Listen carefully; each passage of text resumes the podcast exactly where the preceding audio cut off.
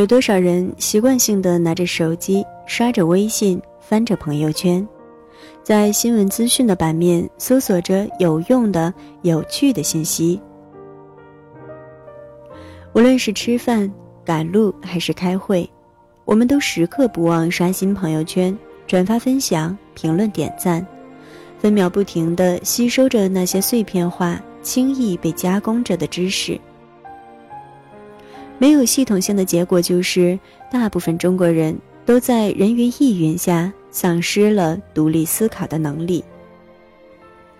在这个沉默及落后的城市中，七嘴八舌展露谈资的背后，实际上是深深的焦虑和黯然的孤独。我们生怕错过任何一个搭上话的机会，也生怕被周围人甩在后面。这种焦虑的不安究竟该如何解决，又是如何形成的呢？就让我们一起来听听看今天的节目吧。欢迎收听第二百零二期的《小猫陪你读文章》。在这里，让小猫用温暖的声音陪你成长。我是菜猫。今天节目的标题是。用深度学习取代碎片化信息带来的焦虑。原文的标题是：“你焦虑，你学习，中产阶级的知识危机。”作者：家长进化论。在此，非常感谢原作者为我们带来的精神财富。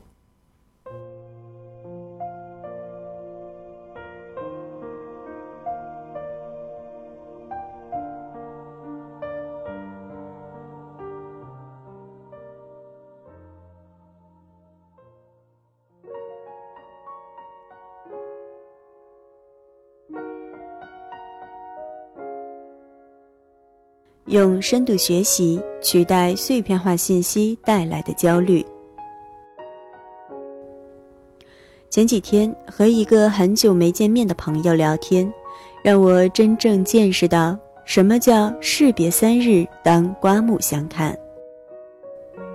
期间，我们的聊天内容从最新上映的电影《你的名字里》日本文化现象，到最近人民币跳水问题。再到大众心理学、罗尔事件、个人英雄主义等等，天马行空，无所不谈。朋友和我说起这些的时候，头头是道，滔滔不绝，专业的名词术语一个接一个，但我听着总有一种说不出来的感觉。正当他抄起勺子，将一口菠萝饭喂入口中，匆忙咀嚼完，刚要开口的时候。我忍不住了。停，我觉得我要制裁你一下。这些这么高端的词，你都是从哪里学来的？朋友得意洋洋地晃了晃手中手机，屏幕上一堆花花绿绿的 app 显得特别扎眼。我感觉就在刚才，我被喷了一脸。你学习了吗？据朋友说，他的生活是这样的：清晨上班的路上，他会在 App 上听某胖的最新音频；中午休息的时候，他会开始刷某乎，除了看看有没有最新的某乎在线课程，最主要的还是读信息流里推荐的自己关注的话题有没有答案。而下班路上，他则会辗转于各个订阅的推送中。有的时候可能也是一段音频，打开一篇篇推送文，然后再一篇篇关掉。在这个知识爆炸的时代，很多人就是这样学习，并认知外界事物的。我们在钢筋水泥构成的城市森林里，小心翼翼地生活着，紧张兮兮地竞争着。毕竟，周围的人都在学习着。谁都不愿意成为那块弱肉，毕竟我们的地铁拥挤不堪，难以翻书，唯有巴掌大的手机能够灵活运用。毕竟我们双手紧握方向盘，大脑思考方向标，只有耳朵是空闲的。都说读万卷书，行万里路，但是没时间，那就听万卷书，看介绍异域风情的视频。还是没时间，那就只能找五分钟，听脱口秀大咖、知识界网红带你读书，亦或是利用两分钟看视频了解某个小知识。那么，在这个知识爆炸的时代，你学习了吗？又学到了什么呢？我们从需求的角度分析，我们会学习什么？应试知识，以应付各类从业证书考试；专业知识，以应付综合类或交叉类工作的需求；资讯八卦，以应付社交圈的共同话题。防止被社交隔离的谈资，心灵鸡汤，以应对越来越严重的虚无主义思潮、压力感和孤独感；深度解读，以寻求和作者的共鸣和排解自身困惑。然而，互联网最大的特色就在于，互联网上的同质化产品非常的多，应试知识和专业知识的分享非常容易同质化。而且就用户粘性来说，基本上是用过即弃的状态。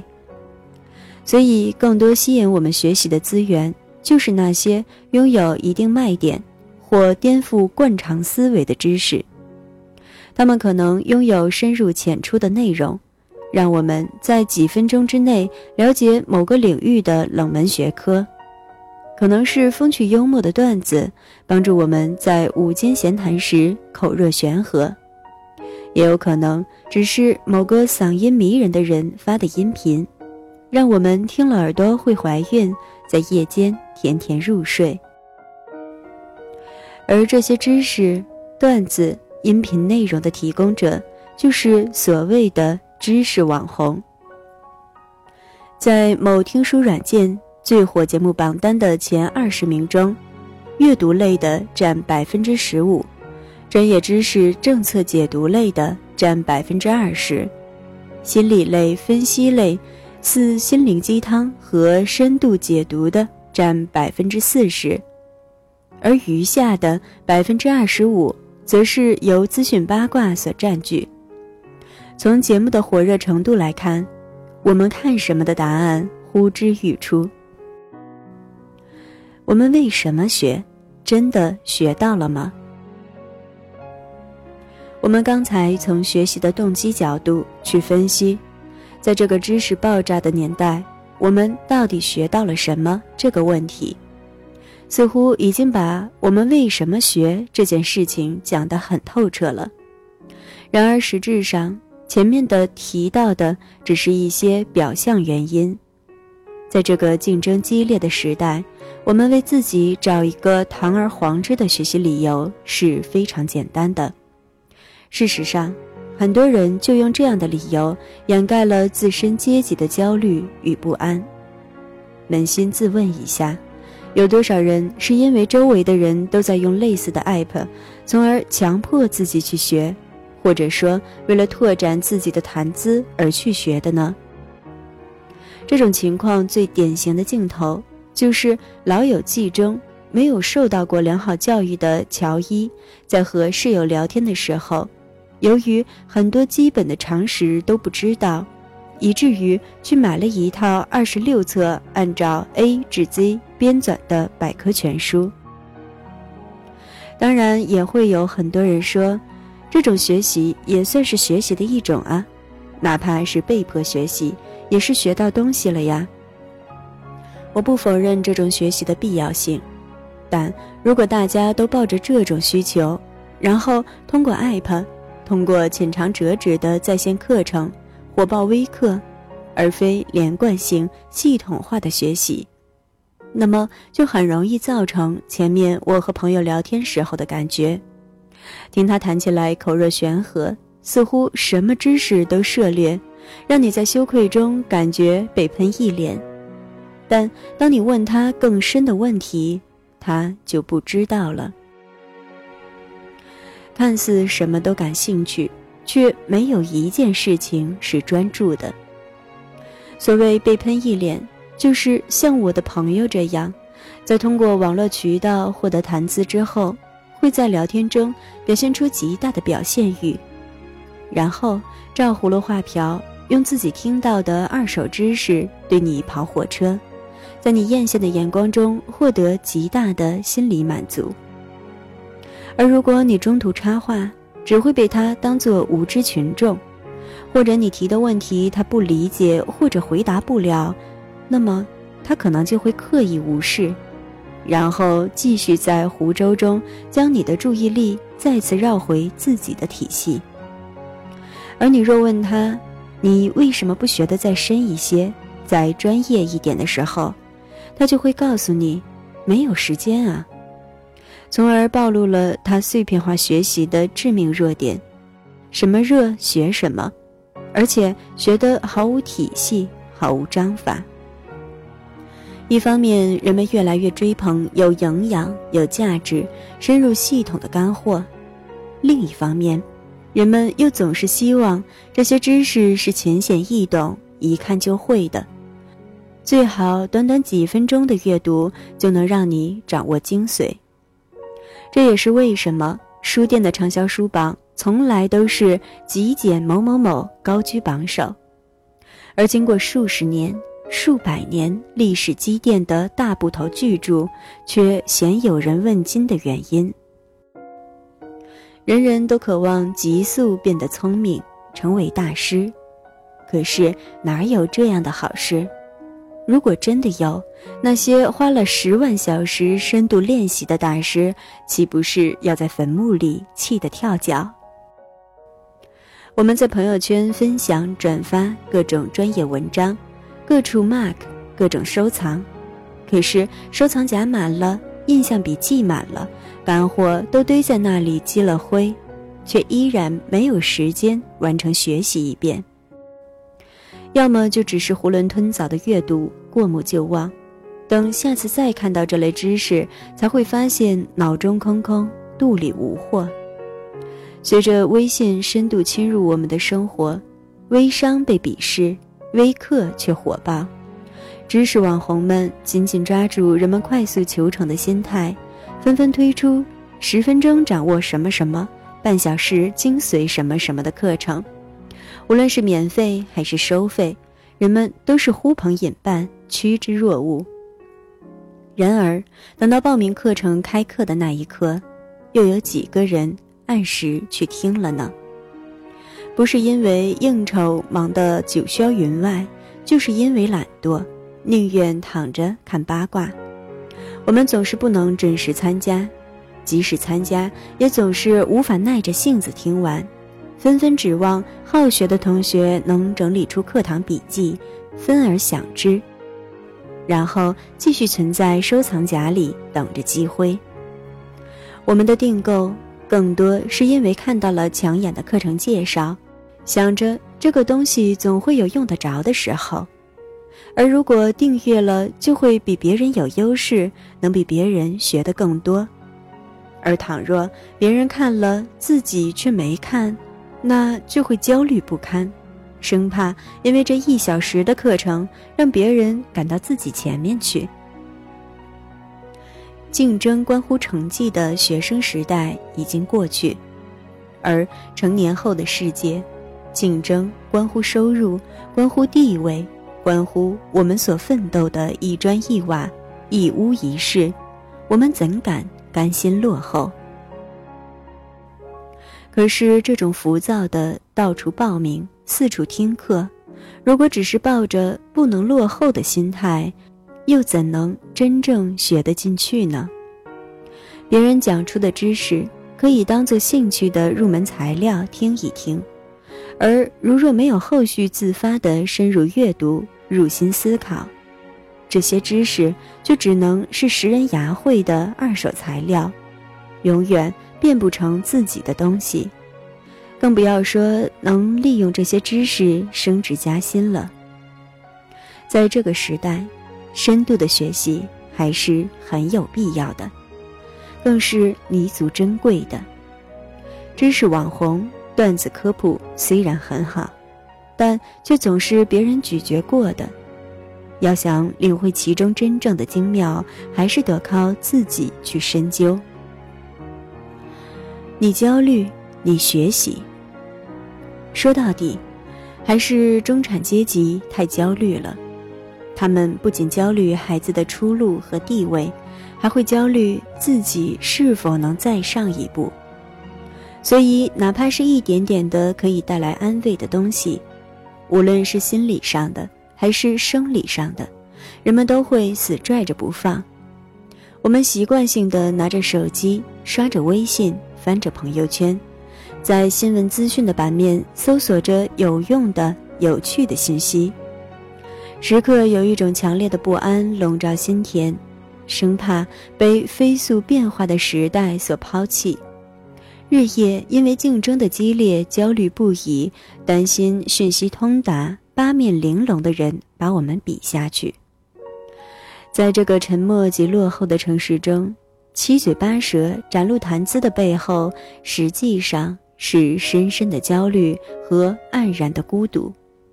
我们生怕错过任何一个搭上话的机会，生怕被周围人甩在后面。这一点上。一线城市的外来年轻人中尤其明显，我们将这样的中产称为移民中产。关于他们的焦虑，其实还有更深层次和多元化的原因，我们会另做文章和大家分享。而他们的知识焦虑，实际则源于从小就已经习惯了的高度竞争的忧患意识。当然。高度竞争的忧患意识并不是移民中产的专利，只不过他们在经历过涌向北上广的艰难过程以后，从此焦灼在一线城市，面对回不去的家乡、融不进的都市，从而显得更为焦虑罢了。记得在一个分析知识网红如何形成的文中看到一段话，大抵。可以形容这群为知识问题焦头烂额的中产阶级。听完某甲的演讲，感动到希望再听一次；看完某乙的视频，恨不得立即请教；打开手机，朋友圈里的某丙的线上分享爆满，于是加入其中，佩服的想到把其作品全部看一遍。每场激动、感动、崇拜。都具有可唤性，因为人早已失去对质感差异的分辨能力，以至于每次情绪都显得那么的类似，那么的具有可唤性，那么的肤浅，那么的激荡人心，而又毫不重要。当人们没有能力分辨情绪与情感，一时的激动与原本可以持久的感动。真心的表白与虚假的逢场作戏，深刻的演讲与肤浅的演讲，以及真正的知识精华与粗浅的知识表象时，那么一切都具有了可替换性。可能你今天听到的是某网红，明天却发现这网红的文章是某大咖代笔的，但是，Who cares？我得到我想要的就行了。所以，我们该如何学，才能既平复自己的焦虑，又能真正的学到东西呢？首先，我们并不排斥互联网时代碎片化的学习模式。各位读者不妨将此作为学习兴趣的开端，抛弃掉把碎片知识作为谈资的想法。通过网络阅读，了解其大概。然后主动寻找体系化的书籍，真正的去了解这个知识或者这门学问的前世今生，以及这门学问的具体内容。长期沉浸在电子阅读中，大脑会形成对电子屏幕的新回路，从而让你的注意力片段化。科学家说，每时每刻看手机的人，会丧失社交能力。沟通能力会变成双眼无神的木头人。相信在这样沉浸式的个人探索的过程中，大家也会自然做到去功利化的学习目的，同时也收获彻底掌握某个知识技能的满足感。这种方法就能帮你和关注太多公众号、强迫症一样逼自己看，可看了好像又没有学到什么，进而继续焦虑的恶性循环说声再见。与此同时，大家的知识体系越是碎片化、宽泛化，对于有专业化学科素养的人的社会需求就会越发强烈。在这个斜杠青年层出不穷、微信创业屡获红利的现在，你掌握了深层次的知识，你就能将知识变现，用知识名利双收。其二。先花一千小时在某个领域上求得深度的学习，是最朴实、最直观的学习方式。它避免了识人牙慧的嫌疑的同时，也能塑造自身世界观和价值观。在这个过程中，大家最开始都是听到的是各个大咖们咀嚼过的知识，或者借用了别人的眼睛去游历的经历。人云亦云，飘然不实。但是如果用自己的眼睛去阅读文字，用自己的大脑思考心得，用自己的双脚去感受生活，充分调动自己各种感官进行学习，自然就可以渐渐分辨得出哪些是事实，哪些是思想。在这个互联网时代，人最容易犯的错误。就是把事实当作思想而随意质疑，把思想当作事实而趋之若鹜。而这个错误，若你是个深度学习者，便可以直接无视。大家大可继续听书，只是有时候还是要读完整的书，写一篇长长的读书笔记，在深度学习中将知识内化。形成自己的思考体系，这样再走出去和人多多交流，摒弃掉炫段子、炫谈资的想法，在真切的求知探讨和思想碰撞中，进而汲取他人的思想。如果再有时间，那么旅旅行也是不错的选择。你现在焦虑着吗？不如深度学习一把。焦虑变不成金钱，更无法让你变得更加聪明。感谢你的收听，这里是彩猫 FM 之小猫陪你读文章，我是彩猫菜菜的流浪猫。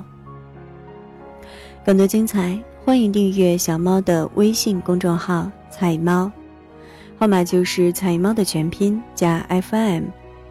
你也可以在节目搜索栏搜索“菜菜的流浪猫”或者“小猫陪你读文章”进行关注，让小猫用温暖的声音陪你成长。我是菜猫，小猫陪你读文章，希望能为你的生活带来一些温暖，一些快乐。